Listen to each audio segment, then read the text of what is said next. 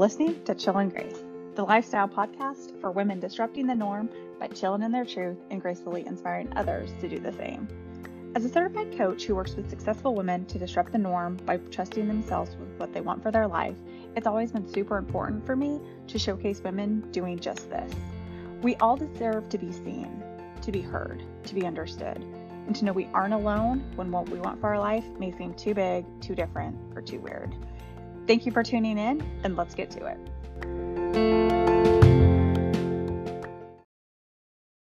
Welcome to episode 10 of Chill and Grace. I am Holly Crevo, and I am so grateful that you are here today taking time out of your day for some positive, refreshing, encouraging content. So, life crazy, right? Um, it's hard to believe we are nearing May, and most of us have been um, either quarantined or sheltered down or whatever word your country is using for about a month and a half now. So I hope that you are able to maintain a your mindset in a good way and a real positive way. I know for me, the days come the days go up and down, right? I will have days that are great. I will have days that are great and then I get sad and then I'm fine and then that's it's like this roller coaster that I am sure I am not alone in feeling. Um, one thing that has been very helpful for me is, um, which I talk about in my podcast later, is just really kind of having a schedule for my day, um, but not too hard of a schedule.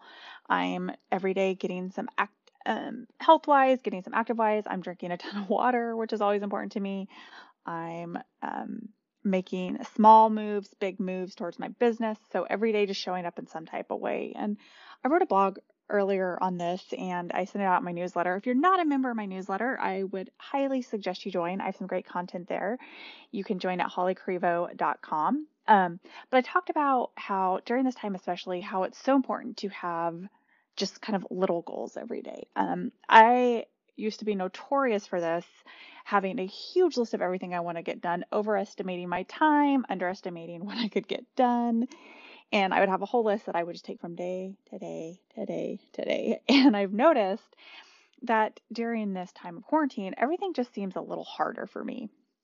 Um, I'm a little more emotional emotional about things. I'm a everything seems a little harder. I'm distracted. Um, things aren't as I'd originally planned. So I think it's so important to show yourself the grace in that. So I like I said, I talked about this in the blog and I talked about narrowing your day down to two or three things you have to get done and making sure these serve your bigger purpose. So, you know, is it taking care of something with your family? Is it taking care of a career? Your whatever it is for your career? Is it your um, health? Whatever that is, just two to three big small wins. Um, you know, for me today, it is getting this podcast recorded.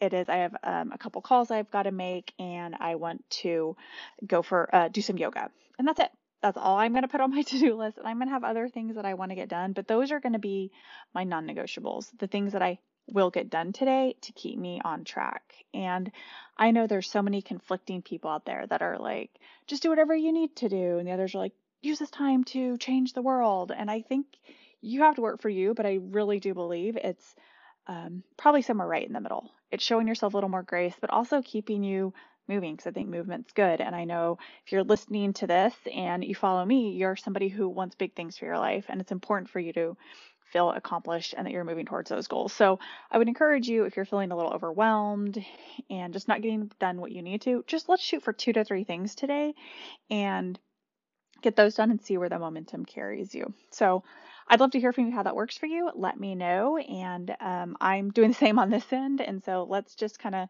continue to move the needle even when it feels like it's very hard to move that needle. So today is a, such a special episode for me. I interviewed one of my dear, dear friends, Brian Sloan, and I asked him to join me when I really started to shift towards people who were disrupting the norm by really trusting themselves with what they wanted for their life. Um, he left a really, really good job in the energy industry um, about four years ago to go to med school.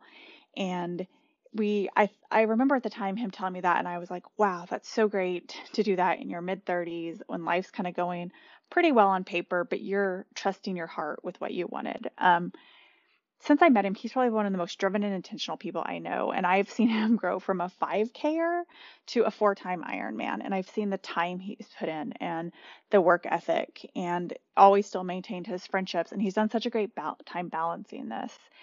And I don't want you to say, eh, Holly, I I, I don't want to be an Ironman and go back to med school. This this story probably holds nothing for me because you, no matter what it is you want for your life, you're going to pull so many great things from this conversation.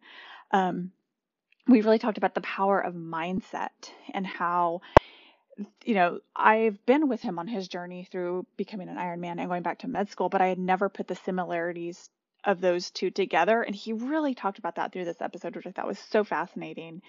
Um, the power of mindset and how what it took to be an Ironman is what it took to be med school. And I, I bet whatever it is you're working on, you can apply these same mindset tricks. So we talked about that. We talked about how, you know, he feels very lucky that he had the opportunity to go back to med school and that others can't, but that there's always something you can do to work towards your dreams. Um, I really appreciated him talking about the self confidence issues that still come up, um, you know, whether it's physically or his going to med school, how that still comes up for him and a little bit of the doubt comes up and how that's so normal when we embark on big things in our life for those to come up. It's just the mecha we need to find the mechanisms to cope with those. So I just love his transparency and his honesty and it was just a great conversation. And so I really encourage you to listen to this and don't discount it just because you think what he does is too big and not at all what you want to do. Um, I think there's so much we talk about today that could apply to almost anything that you would want for your life. So enjoy, and here we go. I am super excited today to be spending time with my dear, dear friend Brian. Welcome, Brian. Hey, thanks for having me. Yes. So, Brian is in Oklahoma City, um, which is where we met. I think it's been almost like 14 or 15 years ago, yeah. um, which blows my mind. um, Brian was one of my very first friends I met when I moved to Oklahoma City from New York, and we worked together at the Amateur Softball Amateur Softball Association and USA Softball, um, and been become great friends immediately. And friends since then, he introduced me to my wife Katie. We've traveled all over. We ran a half marathon together. So I am so excited to be spending time with you. I know it's kind of crazy to think back how long it's been and all the good memories and kind of where we've come and where our lives have taken us. So when we used to be at our house on MySpace or fixing our MySpace profiles back in the day. I know. I mean, honestly, it makes me feel a little old when I think about it. that like aged us. There's somebody watching that's like, I didn't think people were actually on MySpace. yeah, it was. No, we were. It was, and we were very good at it too. Yeah, it was definitely a thing. um, well, in our opener, I talked kind of about why it was really important for me to have you on here, and especially when I kind of ventured into people who are disrupting the norm, because I think it takes such courage to leave a life that's really, you know, on paper working for you and to make that change. And you're also one of the most driven and disciplined people I know. So I'm super excited for others to hear your story. Well, thanks. Yeah, it's been an adjustment for sure. It was a process, but it's going well so far. So I'm awesome. I'm excited. Yes, well, you're doing great as always. I thought we'd kind of start going back to the beginning, just kind of talk a little bit about kind of how you grew up, um, what opportunities you saw there for you to go through, and kind of what were you like. Um, I guess to start out with, what were you like growing up? What type of student were you? What type of young man were you? And then how did that transition into adulthood? Yeah, so I grew up in a small, small town. Um, so I think population of about 400 or so. Maybe that's giving it a little too much credit, but um, so it's kind of small town academics. I mean, I, I did really well and always was a good student. I enjoyed learning, so that was kind of always part of what I felt kind of made me more suited to go the route I did eventually. And um, you know, did the whole valedictorian, was involved as much as I could at school, and and ended up going to Oklahoma State for for my uh, undergrad and just kind of followed the path of you know i was an ffa growing up i did a lot of that stuff at school and we had a really good program so there was a lot of opportunities to get scholarship money through um, osu and i'd always been an osu fan so that kind of took me there but um, i didn't really know what i wanted to do at the time and so i just went the ag business route because there was a lot of scholarship money for being an ffa and kind of let that dictate where i was going at the time but um, didn't really consider long term what my goals were at the time, which I think kind of mm-hmm. plays into my story a little bit now. So, um, but I was always a good student, always really enjoyed the process of learning. And um, I would say I was a little bit of an introvert. I was, you know, didn't really have a lot of like, I would say not a lot of motivation to put myself out there. I was, I was definitely, um, wasn't super confident in myself. And I, I don't know. And I think that kind of plays into the story a little bit as well. But, um, you know, always kind of connected with a few people here and there that I really felt close to, and you're one of them. And you know, I was very, very much had a couple of really good friends, and that was about it. But um, so, I don't know. That's just kind of part of my story, I guess, and kind of where I've ended up. I was very introspective along the way, and I think that helps when you're trying to figure out what you want to do in long term, if that makes sense. But yeah, no, absolutely. So it sounds like you were, I mean, I met you what, like, you know, a while ago, but before that, I could always tell that you were somebody who was very intentional with what they did, very aware of what they wanted. And it sounds like that was always been kind of a part of who you were. Yeah. And I mean, it was kind of one of those, I, I, it took me a while to get to the point where I knew exactly what I wanted, but once I figured it out, it was kind of like, all right, this is, this is where I need to be doing, and this is how I need to make this happen. And um, once I kind of get in my head what I want to do, I definitely plan things out. I it's it's part of my nature to want to plan things and try to try to make sense of what I'm going through and what I'm feeling, and and then try to make make the best plan possible to make make it successful. Um, I I didn't like a lot of risk, so that's part mm-hmm. of what I've had to overcome along the way is like realizing that there are risks when you start trying to make a career change and you know taking steps out of your comfort zone, but um, oh my gosh, which is so interesting because you've done a lot of things that on paper are pretty risky, right? But then you also said you put a plan and were thoughtful about it, which kind of helps some of that. Yeah, yeah, it was part of the process for me of like actually taking the final step was making sure I had it thought out and make sure I was like, you know, making a decision that was risky but also not unprepared. So mm-hmm. so that was a big piece of it for me and I think a lot of people probably that do similar things to what I do are you know pretty pretty similar in that aspect. I don't think a lot of people will just jump without first at least looking. So right, uh, some do. I'm always like, how do you do that? Like because I think it's funny even to myself. People think that I just like am more spur of the moment. I'm like, no, I think about things a lot before I do it. It may seem risky, but I've thought about a plan for it. yeah, sometimes too much.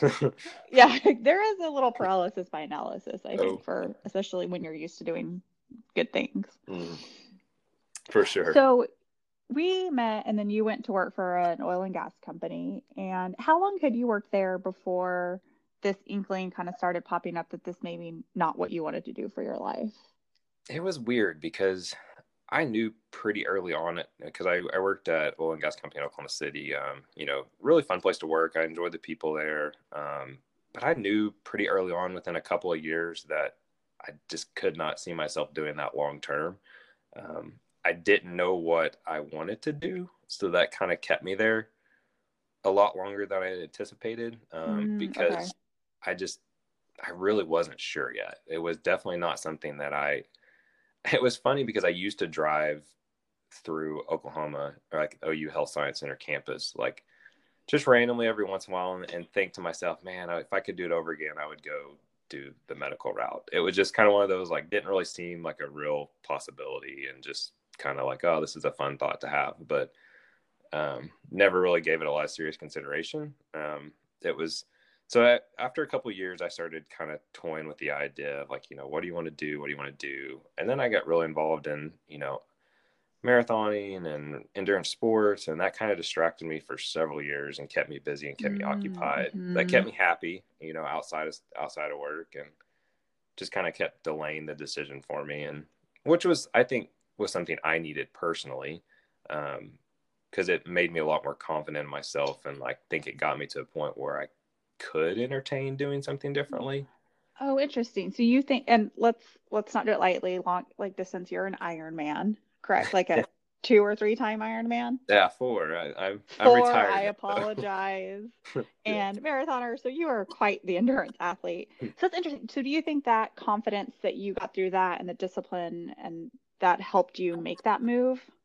Yeah, hundred percent. I think yeah. I don't think I would have ever gotten there without that. Um, it was it was definitely one of those things like I had always kind of dealt with self confidence issues. And I think part of it was growing up in a small town and just not really feeling like I just didn't know if I was as good as I possibly was. Like, I don't know. Mm-hmm. That makes sense. I, I mean, I always knew I was a little, I was always doing well in school and but I put in a lot of work and I was kind of thought that that was it. It was like I was just, you know, I work hard and therefore I get results, but didn't really think about the fact that I actually might be able to do something even a little more challenging. And I was always mm-hmm. kind of unsure about that. And so I think the endurance sports part of it just really gave me a sense of, you know, being able to put my mind to something no matter what it is, put in the time, put in the work, mm-hmm. And be capable and, and, you know, be successful. I mean, I never won any races and never will, but it was something that, you know, it gave me belief that, you know, whatever I decide I want to do, I can do. And I think I never would have gotten to that spot without kind of, you know, breaking down those barriers little by little with running and Ironman. And oh my gosh, know. that makes perfect sense. Because I mean, obviously it's physical, right? Those type of things. But how much of that do you think? How much of being successful in an endurance sport is mental? That's huge. I mean, for me, it was almost all of it. I mean, yeah, mm-hmm. you have to mm-hmm. do the training, you have to do, you have to put in the time, but at some point it, it just becomes mental like getting up every day and making sure you you know there are days you don't want to do stuff but you know you need to and so you do it and you're thankful for yourself you know two months down the road when you're like oh man i'm running you know 20 miles now when i couldn't run five you know months ago. So and it's just kind of that process of you know just getting your mind to this space where it's like you know you can push further than than your body or you know your confidence is willing to tell you that you can. So you just kind of keep building that mindset of like you know what? I'm just going to keep putting in the work. I'm going to keep doing this and i'm going to come out successful. And i mean for me it was like there were many times during races and during training that i was tired and didn't want to keep doing it and you switch your mind to like, yes, I can do this. I just put one foot in front of the other, and you know, every step I take is one step closer, and you just kind of work work your way through it. And then by the end, you're like, oh my gosh, I just did that. I, how did I do that? Well, and you started out because when I met you, you were not doing all these like you know big events because you started out just doing like a 5K, right? Yeah, yeah, I was. Kinda... Well, it was funny because like Katie was actually, you know, we went and watched her do a marathon like several years before I started. Um, and it was kind of one of those like passing thoughts like oh this is kind of cool it'd be kind of cool to do it at some point but never really gave it much thought because i wasn't a runner just never had been um, and so it was I, it was kind of one of those it was an, it was those first couple years at chesapeake that i was working you know oil and gas company and not really happy with my career and it was just like i needed something to get me going something to kind of challenge mm-hmm. me something to i don't know reset, I guess, is kind of what it felt like. And so I started running and I signed up for the half marathon because they paid for our entry fees and was like, well, let's let's give it a shot, see what happens. And so I started training and of course did way too much way too soon and got hurt, but still did it and you know, just fell in love with it. And that kind of started. It was just on a whim, like needed something to to get me motivated to get me going and never realized what it would turn into. Oh, life changing, right? It sounds like. Yeah. For you. it was the catalyst for pretty much everything I've done since 2009. I mean, it was that's why I always tell people give it a shot. Like, you know, if there's something you're thinking about doing, not quite sure, you need a little spark. Like, I mean, it's not going to be running for everybody, but um, there's definitely a lot of options, like creatively or physically or whatever. Mm-hmm. No, absolutely.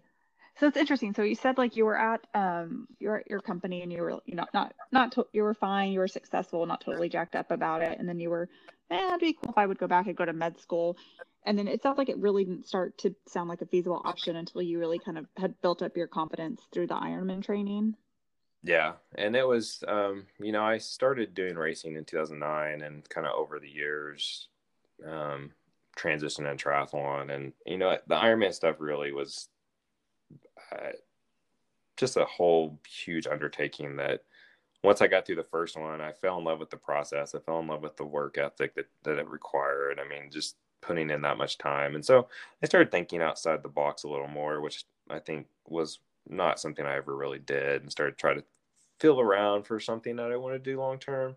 Mm-hmm. And it was, you know, I started to try to first start thinking like, well, would I be happier if I went to a different company or, you know, different city? And, you know, that was kind of my first thought.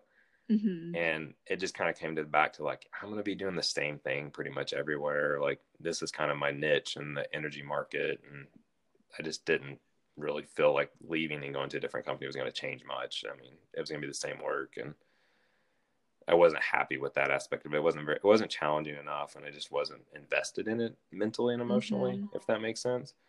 Um, so I started trying to think more outside the box of like, well, what do you want to do? And like, you know, working with athletes became a big piece of it and trying to figure out like, you know, my relationship with my physicians and trying to figure out like, well, I like what those guys are doing and, you know, kind of what their involvement is with, in with sports, but they're also not just doing sports. They're doing something else to help out other people and, you know, something that's challenging and something that's going to force you to be learning the rest of your life. And, you know, I think sometimes I need that little push. And so I just, just kind of started going down that path. It just mm-hmm. didn't start with this big aha moment. It was just kind of, you know, little thoughts building up over time that turned into a snowball and started putting stuff together. Do you remember the moment when you were, um, when you said, okay, this is what I'm going to do?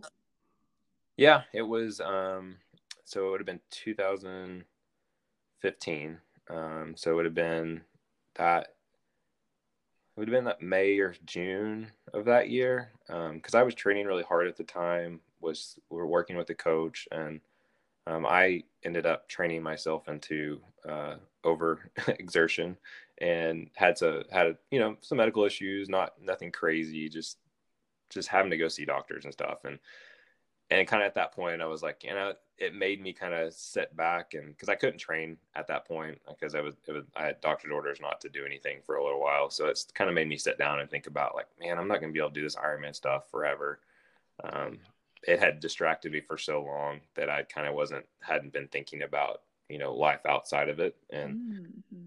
and so when i had time to like sit down and think about it more that's when i finally made the decision that you know that's where i wanted to to go. It was it was very very much a process of like being forced to sit down and think about the rest of my life. And I mean it's kind of dramatic to think of it I guess like that way because it wasn't anything super serious or but it was a forced, you know, sabbatical from training and a forced I had so much time on my hands at that point. And you know, sit down and actually think about what I wanted to do long term. And that was definitely the point where I decided I needed to start getting stuff in order and try to try to make it happen and I wasn't sold on medical school at the time. I kind of thought initially that I was going to go like the PA route or something that seemed more attainable and more immediate. But the further I got into the process, I knew that medicine was, you know, going to medical school was where I wanted to be. Mm-hmm. It sounds like you said you were kind of using the, you know, all your endurance training as kind of a distraction from your day to day life. And when that little security blanket got pulled away and you were a different person at that time, right? You had done put all these you built all this confidence up to have to really look and see what is it I want to do and maybe this is something I can do. Yeah, and it was. It was definitely a process for me. That's like I it it wasn't something that happened overnight, which I'm thankful for. It was kind of an evolving piece of my life. And, you know, I put it on the back burner for a while because of all the training, which, you know, I wanted to do. That wasn't something, I mean, it was, it was important to me. I, I really enjoyed the people I met through it and enjoyed, you know, the way my family got involved in it and the way I felt about it. And it's something I really liked. And, um, but it ultimately did kind of provide a distraction for a while and, and didn't make me focus on, you know, my career and, and where I was going long term, which, you know, pluses and minuses there to that. But right, right. No, that makes I needed sense. it. No, yeah, yeah. And I think it's not not a blanket in a bad way, but just more of a wait, maybe maybe I can make another change in my life you know you talked about this being like a longer process how how was that helpful for you to kind of really build confidence and really kind of trust yourself in this decision when you finally made it yeah it, it made it easier for me because i knew that it wasn't something i was doing on a whim and that mm-hmm. that i it I it was still scary walking away because I did have a really good job and I made money, really good money, and it was kind of one of those like I need I was more comfortable with taking that step because I knew I'd put the time and thought into it and that I was comfortable with the fact that if it didn't work out that I was at least putting in the right amount of effort to to make it successful and I would have been okay either way. And so it took me a while to get to that point and I think if I had made it more on a whim I wouldn't have just me personally, just my personality, I would have kind of second guessed myself all the time and mm-hmm. I mean, I still had days where I'm like, God, what am I doing? Because it was hard. I mean, it was a hard process, and and I know it's not going to change. I'm still going to get to the point where you know medical school and residency. I'm still going to be like, ah, God, what are you doing? Why did you screw yourself up like this? but those are fleeting thoughts, thankfully. So because there's always a path an easier path it seems like right and how do you stop those fleeting thoughts because i think that's so normal when we do something big to, for it to always come up. And I think what separates the people who actually do it and who don't is that you, it's not that you don't have those thoughts, you just figure out how to manage them. Yeah. And I always told myself it was healthier to have those thoughts and to work mm-hmm. through them. Like I didn't beat myself up when I had those thoughts. I was like, okay, why do I feel this way? Like, what's going on right now to make me feel this way? Like, and I had I actually kept a journal for the first time in a really long time. Um, during that year or so that I was leading up to leaving and then um, just so I could look back and like think about what I was thinking about at the time when I made the decision. Um, my thoughts as I was going through that year and saving money and planning and trying to get to the point where I was comfortable to leave. And I look back on it a lot, um, still do, and kind of my mindset at the time to make sure I don't forget why I was doing it because mm-hmm. it's easy to look mm-hmm. back and like be very rosy about your old life, about like, oh man, I had, you know, made so much money and had a good job and why did I leave that? Then I look back and read my thoughts at the time. I was like, this is why you left that. Like, right. So, I mean, to me, that was part of it. I had to have some record, record, like, cause your mind is weird and it can, you know, go back and edit things to be a lot rosier than it was. So, mm-hmm. it's like leaving a relationship or, like you said, a job or a city, and you're like, but it wasn't that bad. And you're like, oh, it was. Yeah. it was for you. So, so you I said you, or I'm sorry, go ahead. No, I was like, I just I try to embrace it when I do second guess it and think about it and have doubts and just work through it. And I mean, I always come out on the other side happy with what I've done. So, absolutely. Um, and do you still keep that journal? I do. I don't write it as much anymore, but I do have it. Um, I I do it mostly now, like just every couple of months if I'm kind of having a a day where I'm very introspective and and you know I have those days where I'm like everything I think about is like oh you know look at my life where it's come where I'm at like where is it going to go? So I don't do it as much as I did just mostly because I'm lazy about it. or, but or I you've got I don't know med school to do. I don't know and run and all that right. stuff. So there's only so um, much time. yeah, I don't. Lazy is the right word I would use on that. so you said it was about a year from when you said this is what I'm going to do to when you left your job, your full time job. Right. So what was that process like for you, um, as far as like any doubt coming up, maybe even any guilt at like why am I leaving a good job if I've got it good? Like what kind of emotions came up for you during that time? Oh, everything, honestly. It was it was a weird year, I will say. Um I didn't really talk to a lot of people about it either. So um I I was in the mindset that I couldn't be too open about it because I didn't want my work to find out, which I was that tore me up because I was always a very honest employee and a very, you know, felt like I had a lot of trust and I felt like I was breaking that trust. Um, so that was hard for me to to reconcile at times. Um, and I, you know, so I started saving a lot of money, which made me feel better because I was, you know, I'm single, so I didn't have like a fallback, I guess, if mm-hmm. this didn't work. So I wanted to make sure that I was financially sound enough to make a move and not put myself in a position that was going to be detrimental. So that, and then I, you know, obviously had to apply to get into school because I had to go back and take a bunch of classes. So that kind of had to start that process and um, I did have one coworker who her daughter was a medical student at the time, so I actually confided in her a lot. Um, she was, you know, really good about, you know, telling me how her daughter was handling it and kind of helping me through the process and things I should think about. Um, so she was great. Um, I started to think about like you know I needed kind of something to get myself to the point where I was like gonna make a decision. So I actually ended up doing an EMT certification class in the evenings um, in the spring before I left. I left in the summer. Um, and it was kind of like my last ditch like i need to 100% make sure this is something i want to do and i'm going to enjoy the mm-hmm. process and so i did that and that was hard because i had to like almost lead a double life for a while, if that makes sense. like a like, secret agent. yeah, because I couldn't tell anybody at work that what I was doing, but I had to leave by a certain time on certain days so I could make the class in the evenings, and I had clinicals on the weekends, and like it was weird. It was just a weird time. Like I was just like, what am I doing? Like this isn't my personality. Like you know, being covert and like. Mm-hmm. Um, so there was a lot of times I was like, God, you're what are you doing? like but you know, I I definitely second guessed it more too the closer it got. I think I was getting anxious about what was about to happen and it just I think if I hadn't have actually applied to school and got accepted down at OU and Norman to like take classes and you know had a set date, I probably would have like chickened out a couple more times and and kept pushing it off because there was definitely that like voice in the back of the head like what are you doing? Like why are you doing this? Like just wait. Like don't don't do this now. But i don't know. I i had i just my personality i had to also give myself an like an end date to like mentally right. be prepared so.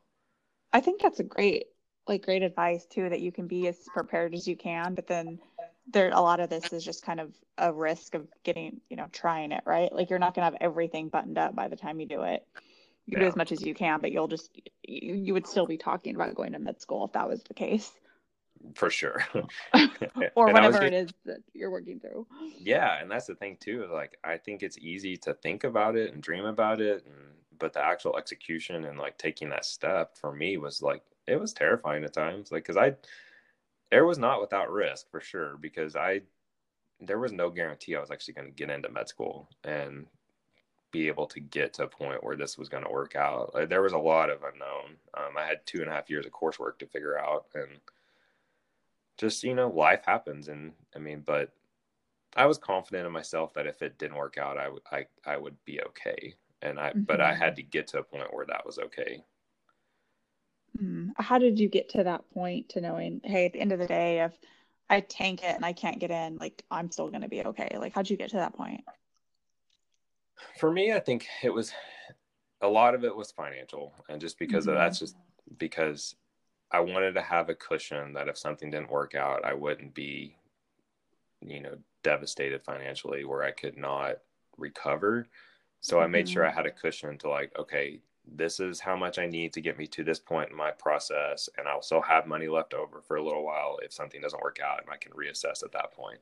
So I looked into other options too, like say I didn't get a medical school, like could I go do a, you know, bachelor's of nursing, you know, fast track program, which I could get through that in 10 months. So I mean, I looked at contingency plans over and over and over with that's just my mindset though. That's just mm-hmm. me me becoming comfortable with it. I don't think everybody will want to do that or have to do that, but it was just my personality and where I was at. So I made a lot of contingency plans, made sure I thought through like, you know, what are my options if this doesn't work out. Um, so for me, it's more of an analysis thing and kind of becoming comfortable with the fact, okay, if this doesn't work out, it's not a failure. You still have other options. Um, right, right. And know, at that never... point, you probably knew you had to do it, right? Like it was in your heart. You're like, I can't not do this. Yeah, yeah, for sure. I mean, I was comfortable. I knew that this is where I needed to be, and I was comfortable with the fact that sometimes, you know, that might not work out, and you know, there are still other options to get me to practicing, you know, in the medical field because I knew the medical field was where I needed to be. It was just kind of in what capacity was still kind of up in the air. Um, and I, you know, I didn't, I wasn't to the point where I didn't feel like I could do other stuff and not be happy. Like I, you know, I could have been a nurse, I could have been a, been a PA, I could have, you know, gone different routes and, and been pretty happy and be able to get what I wanted out of it. I think so. Yeah, no, absolutely. I think the thing it's I'm always like a big fan of is like very few things in our life are totally permanent. So I think we get really stifled, like, what if I don't do this and then my life's ruined? It's like, no, you'll figure something out. Like, you know, the failure may sit with you for a while or the what you didn't get, but like you'll be able to do something else. Right. Um, kind of get takes a little bit of that fear out for a lot of us. Like it's it, there's more after this, no matter what it looks like. Yeah. And you'll adapt and you know make things work. Mm-hmm. right. Yeah. If you're willing to do the work. Um, you know, you talked a little bit. I really talk a lot about like kind of ignoring the chatter whether it's society or like friends and family or the biggest mean one of all of ourselves. Um, when you were kind of having those thoughts of like, what are you doing? I can't do this. Maybe now's not the time. Where did those, where did that like inner, or where did that chatter come from for you? It was all personal most of the time. Yeah. I didn't really have anybody push back.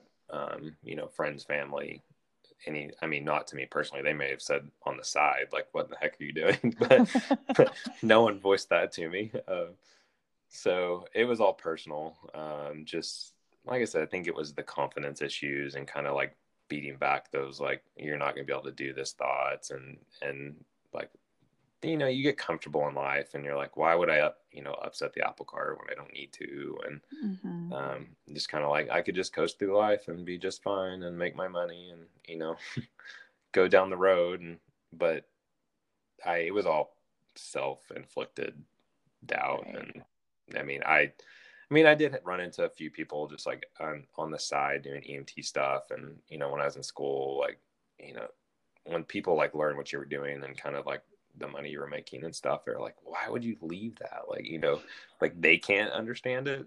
Yeah.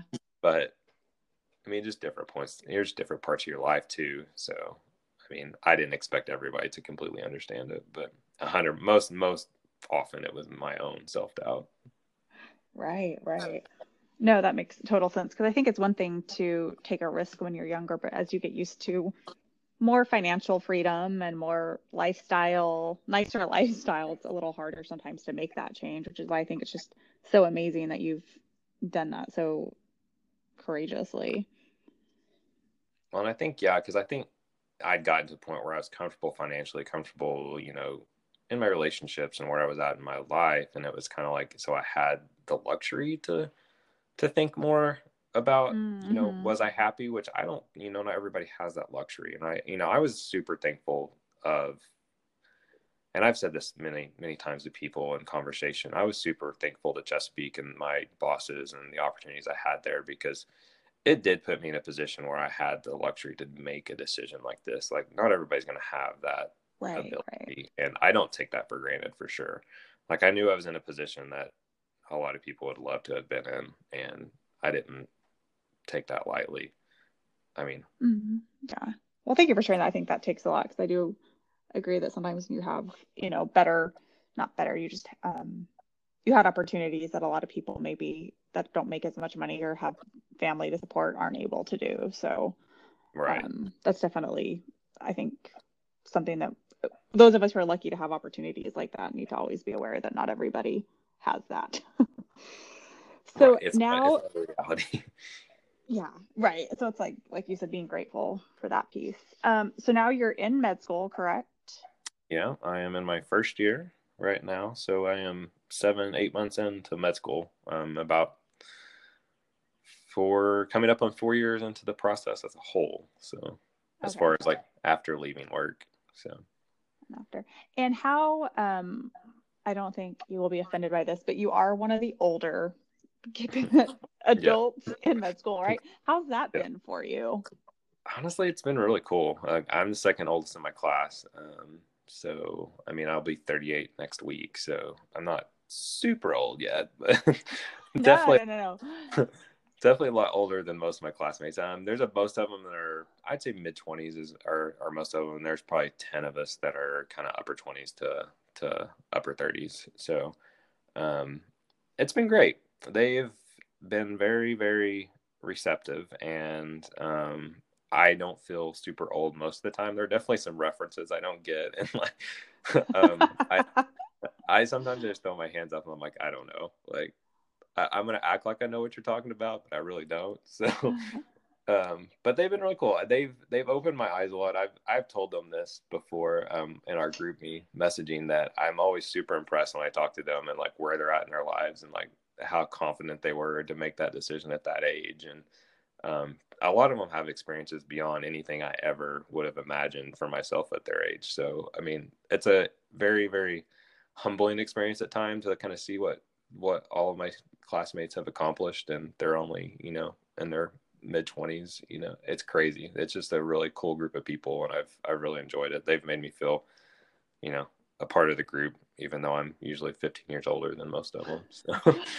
even though you don't understand all their references. Yeah. And their tiktoks i don't, I don't know are they on tiktok and all that fun stuff um, I don't know. I don't have it, so I don't.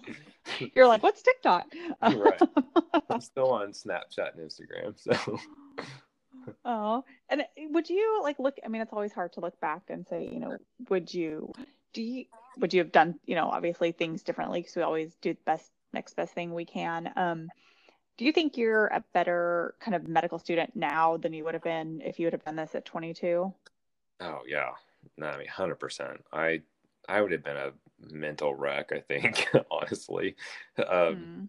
just because I don't I mean, I still have a little self doubt issues every once in a while, like self confidence issues. And, but I mean, I just, the life experience and kind of going through what I did and, and, you know, working in the, in oil and gas and just interacting with people every day and maintaining relationships through with customers and just learning how to deal with different personalities and I, I just don't let a lot upset me anymore, which is nice. Mm-hmm. Like I think I would have been a lot more uh, fragile, I think, um, in my mental capacity at the time. So, and I don't mind putting in the hours and the work now, where I think maybe I would have pushed back a little more when I was younger. Um, just kind of a, I think um, the training aspect of Ironman helped a lot with that too. Like just kind of knowing that, you know, these are, this is my schedule for the day. This is what I'm going to do. I need to have this done by the end of the day. Like, I don't find it hard to do that, which is nice. Um,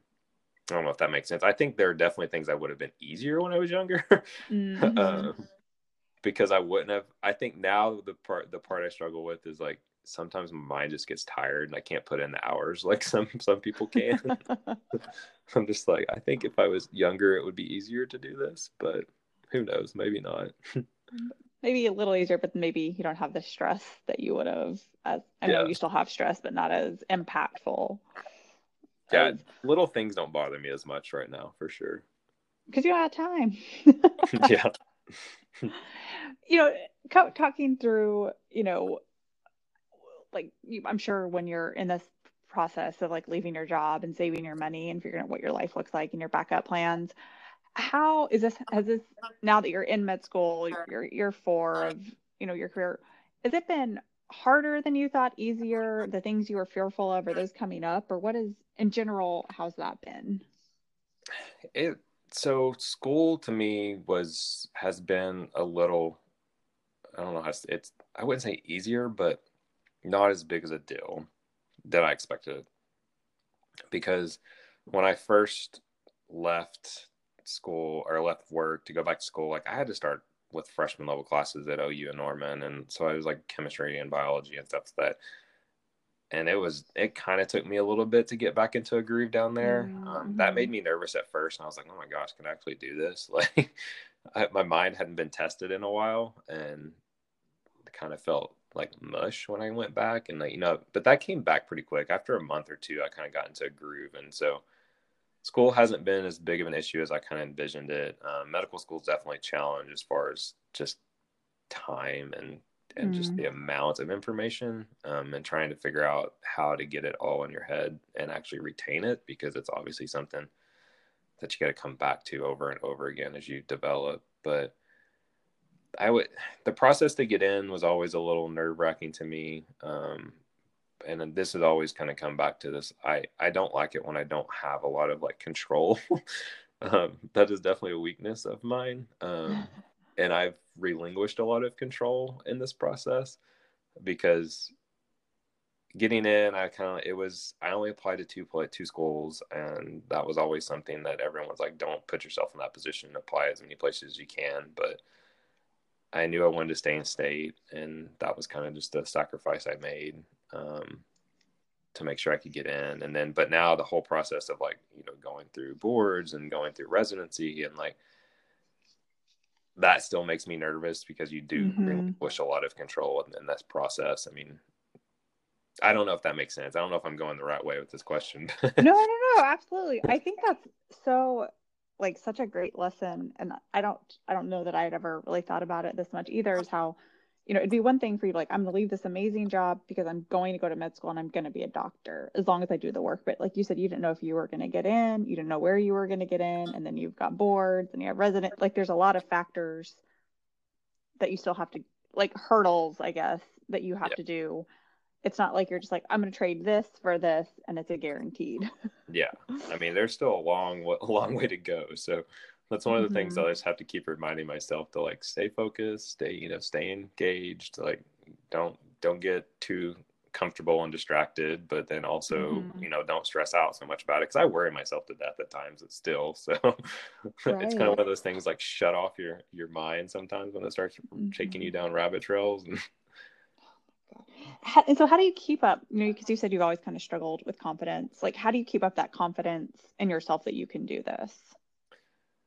To me, it's preparation. Um, I when I start worrying about stuff, I just prepare and try mm-hmm. to figure out how can I alleviate those worries. Um, running is still a huge, huge piece of my life. Um, it's amazing that when I'm stressed or or worried about something, I'm just like, all right, put your stuff down, put on your shoes, and go for a run. And it's very therapeutic for me to go out on a run. I always come back more confident and more um, I don't know engaged I guess than I was mm-hmm. before I left for my run. So I think it's important for people to find kind of that what's their reset button and running for me is mm-hmm. my reset. Um, if I need to like reset my mind, I just go for a run. Um, it's just I, that's just my thing. So I, that's been my link to kind of keeping my worry from running out of control. So I don't know what I'm gonna do when running's not available. I'll have to figure out my next best thing, but right now that's what I do. Um, yeah, no, that makes sense. Kind of prepare as much as you can, and then kind of find a way to de-stress and yeah. get away from get away from all the preparation as well. Yeah. well, and it's interesting. I don't think I've ever, and you kind of pointed it out how similar um, maybe not well maybe how it tests you to do to leave a really great job to take a risk and follow your dreams and also the ironman training how similar similar those paths were for you. And how like even ironman right? Like you said you went to school or went back to school and those first weeks are really hard. Well that's like when you start running you're like a mile feels like it's like a thousand miles but then you just do a little more and a little more and you're like oh crap i'm running seven miles today my seven versus your 20 um right. but it's interesting right? Like that method like you just had to keep showing up and keep working on it in the same way what sounds like for turning from a 5k to a four-time ironman. Yeah and I, I, mean i actually talked about that in my medical medical school interview. Um, it's something that's always been a piece of like my story in this process is um, you know there'll be days i i this is gonna so I equate Ironman training to kind of the whole medical school process as well. Like there are some days I am engaged and love it and want to be there, and then there are days where I'm like, oh my gosh, I really don't want to be doing this, but kind of go back to Ironman training the same thing. Like I really didn't enjoy swimming that much, but I did it because I knew it got was going to get me mm-hmm. to a mm-hmm. point where I wanted to be. And there are definitely things in medical school and this whole process that I don't really want to do, but I know that in the end that's getting me to a place that I want to be. And then just knowing that, you know, if you put in the time, you put in the work every day, even when you don't want to do it, even when you don't feel like doing it, that, you know, the cumulative efforts over time get you to a place where you want to be. And that's, you have to be able to do that, I think, to be successful in whatever you want to do. It doesn't necessarily have to be mm-hmm. Ironman or medical school. Like, you know, you still need to be engaged and put in the time, even when some days you're just like, no, no, no thanks. you got to find a way to mm-hmm. get yourself to a point where you're okay performing even when it's not ideal if that makes sense right because it's really not about studying it's not about running the mile like it's not that act it's what that act symbolizes, right? Like it's that you're going to go to med school and serve other people and help as a doctor, that you're going to be able to complete this task. It's not just the act that you have to do that day.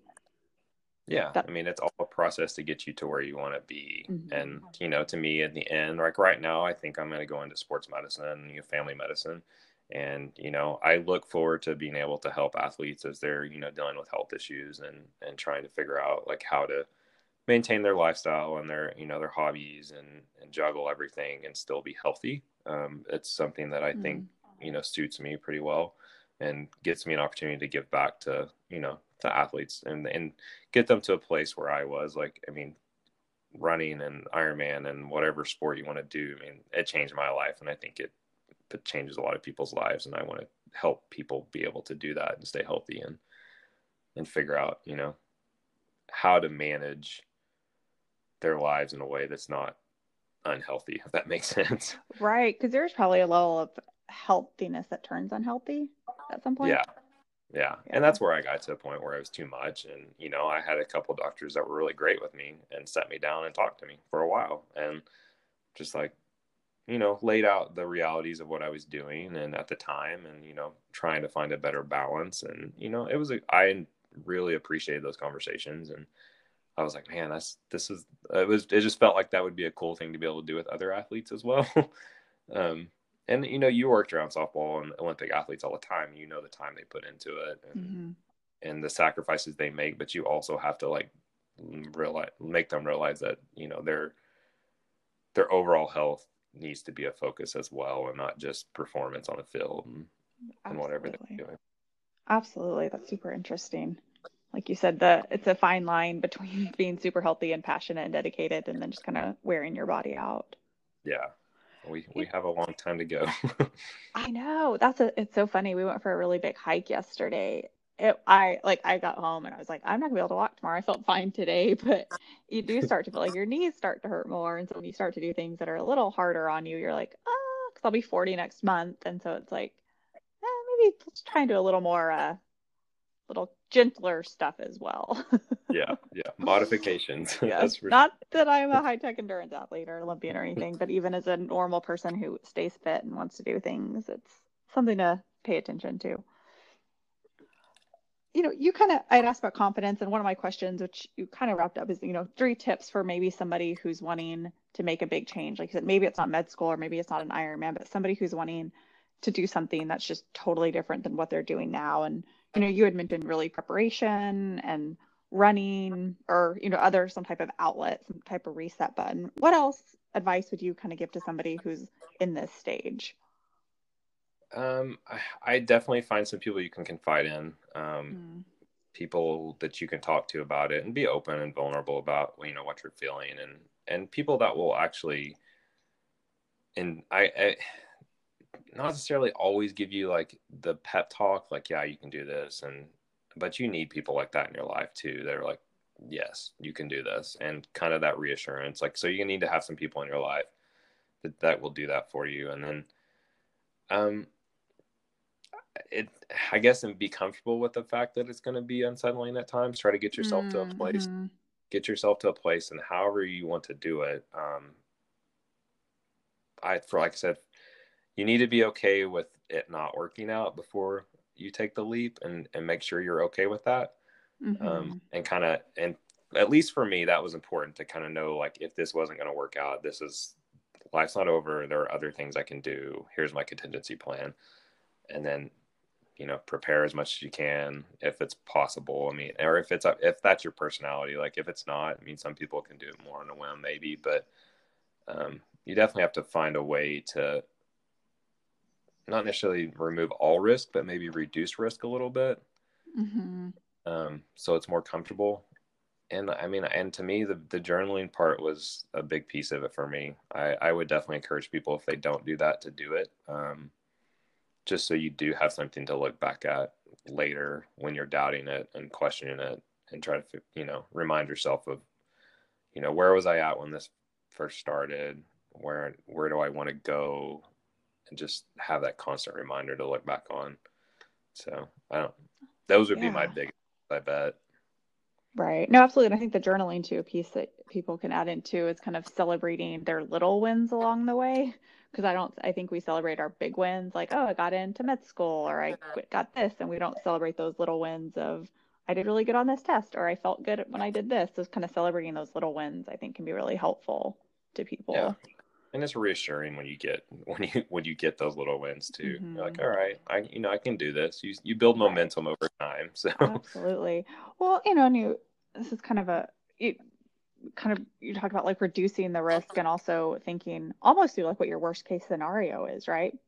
But when you think through that, then you're like, okay, now it's not as scary as I thought it was.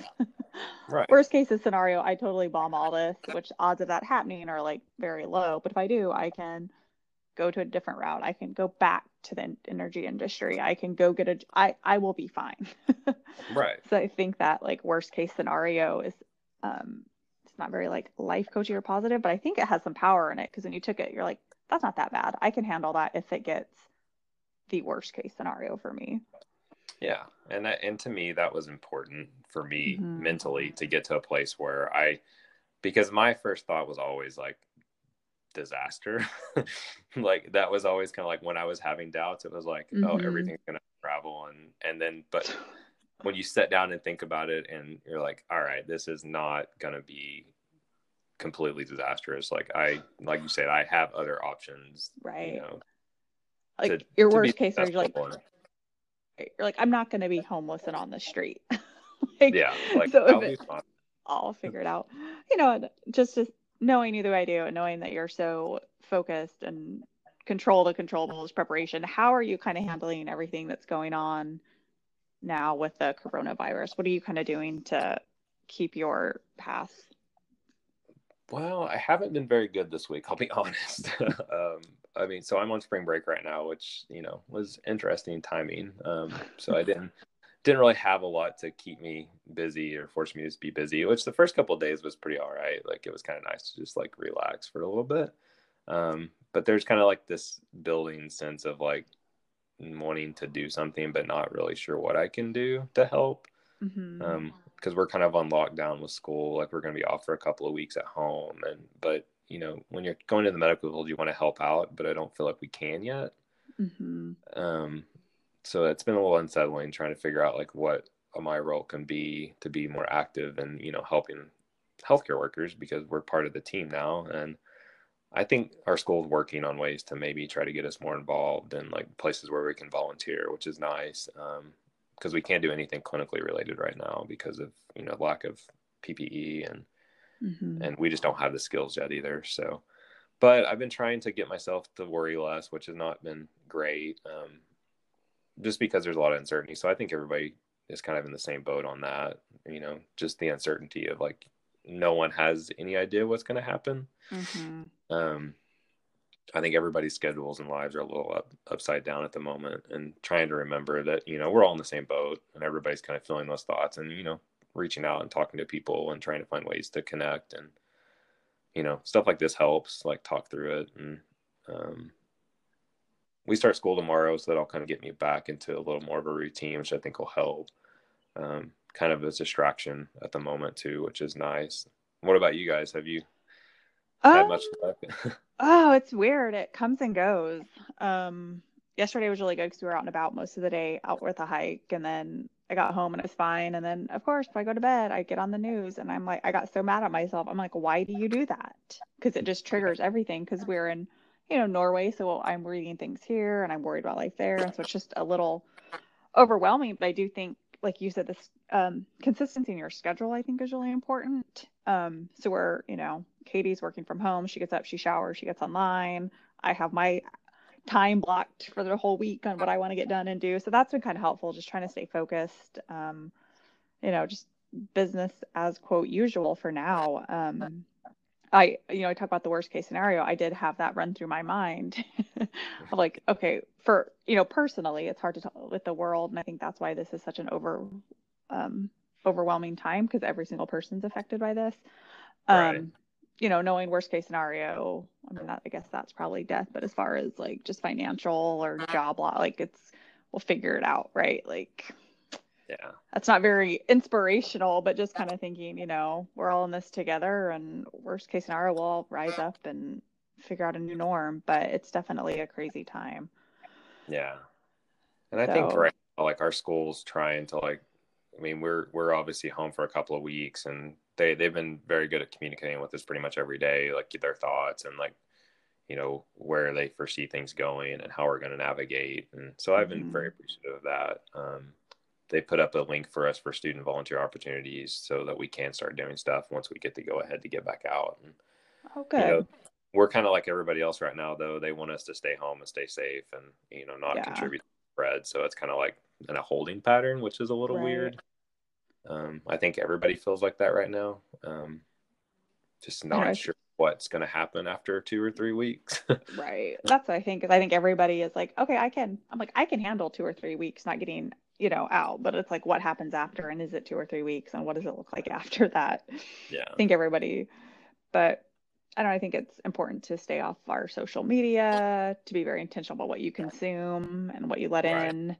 I think that's, I, I notice an immediate, like, I feel like my heart starts racing when I get online and it just Yeah. doesn't do me any good. So, cause, you know, so I'm just trying to stay busy and focus on what I can do and we'll kind of go from there. But thank you so much for spending some time with me on your spring break.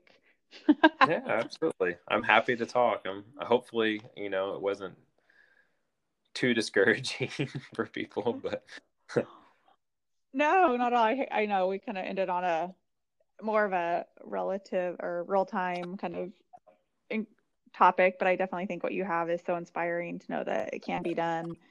Um, I think a lot of times we see people doing cool things. Like, wow, the, he just did that out of nowhere. And it's like, no, it was really thoughtful and thought out and it can be done. You just gotta kind of the give some things up for your new life.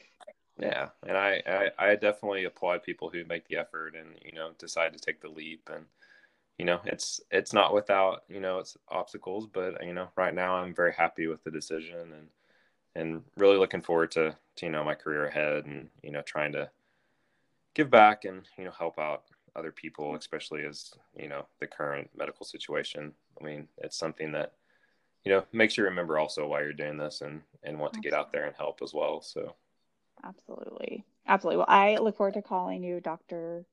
Sloan. yeah i'm excited that, and- isn't that on, is that on Grey's Anatomy? Is his name yeah yeah it Yeah. was many There years ago but yeah Many years ago. Awesome. Well, thank you so much. And I know your story will encourage other people. So thank you for sharing it. awesome thanks for having me All right. Bye bye. bye I had the most lovely time with Sloan. We've been friends for a long time, and I've seen him, like I said, go from a 5K to an Ironman and go from a executive with an energy company to going back to be an EMT and going to med school. And I knew both times that he would accomplish everything he wanted to he's really intentional with his actions and his thoughts. And I knew that he would work hard every day. So I was so great to hear even more about his journey on a deeper level. And there are really like three things that I want to touch, leave you with um, that we talked through that I think are really good items for all of us to take home with us as kind of homework, put them into real life now. Um, first is talking about worry. I know we are all in a space of worry right now with COVID 19 for our financial future, our families' futures. Um, what does work look like? What does travel look like? There's a lot of worry out there. And I think what's great, and he talked about it, is really preparation. Um, there's a lot of stuff we have no control over, but when we do the preparation for what we're worried about, that's going to alleviate some of that worry.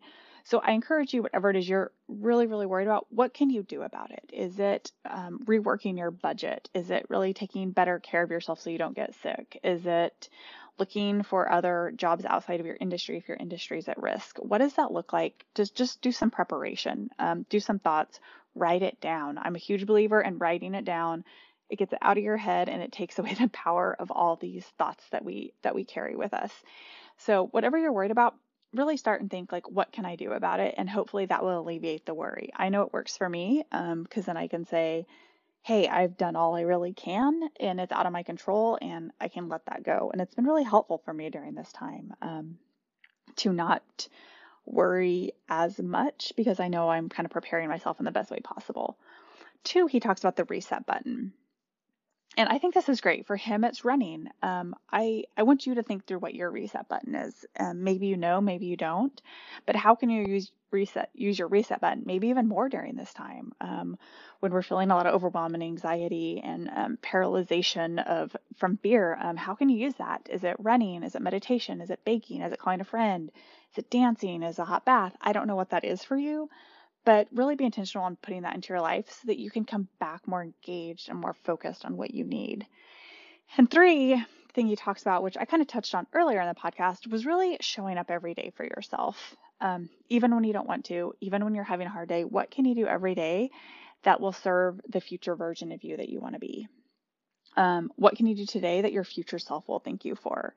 And I, you know, there's so much conflicting um, messages out there from people like me um, that you either are to use this time at the best of your ability get everything done to don't worry about doing anything, it's hard times, let yourself relax. And I really believe it's somewhere in the middle. I think it's important for us to continue to make goals or you know make progress towards our goals because life's going to go back to normal and i don't want you to sit there and be like i should have done that when i had the time but it's also giving yourself grace and saying you know today my I'm going to go for a jog and I'm going to send 10 emails. That's all I'm going to do, but just get it done and you're still showing up for your best self. So, those are my three takeaways of ways that we can implement the lessons of this podcast into our lives.